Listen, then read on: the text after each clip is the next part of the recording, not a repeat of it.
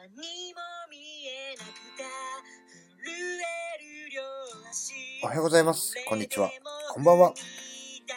ヒマラヤやってますか？今日も元気よく配信しております。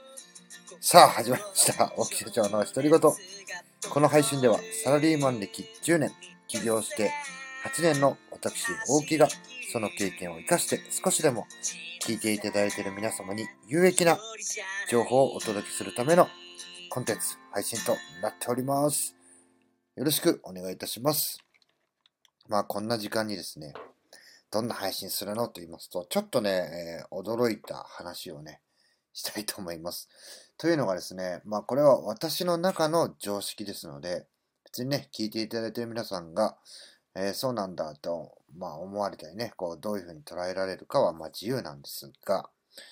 えーまあ私はですね、まあ、えーとある弊社の客先での話なんですけども、まあ、お客さんのところにですね、まあ、現場巡回っていうね、いう意味で、えーお伺いしたときに、えーとあるね、社員の方から、いつもありがとうございますってね、言われたんですよ。でね、あ、えーと、何がですかっていう話を聞いたらですね、いや、あの、資料を使わさせていただいてますってね。え？って言ってね、資料ですか？って言ったら、いや、あの、大木社長が作られたマニュアルをですね、えー新入社員の教育に使っておりますと。え？みたいな話になってですね。いやいや、そそれはあの、あなたその自社のものを、あの、使った方がいいんじゃないですか？って言ったら、いや、こっちの方がいいんで、って言ってね、いつもありがとうございますってとか言っちゃったんですけど、まあ、あの、私はですね、まあ、新しく始まった仕事とかがあった時には、まず自分がね、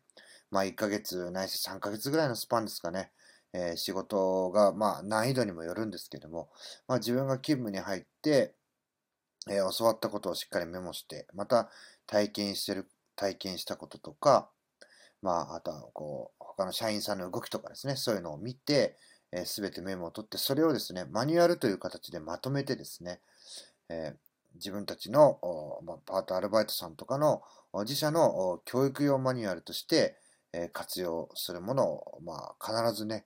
えー一冊作るようにしています。で、それをですね、使って、えー新人教育をしている。まあね、ちゃんと自分たちのね、会社の名前も入ってるマニュアルで、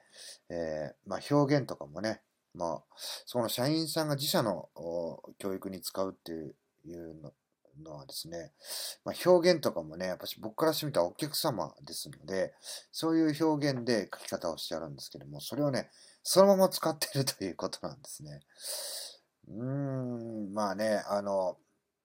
私たちはま下請けですから、えーまあ、元請けがね、えー作ったあこうルール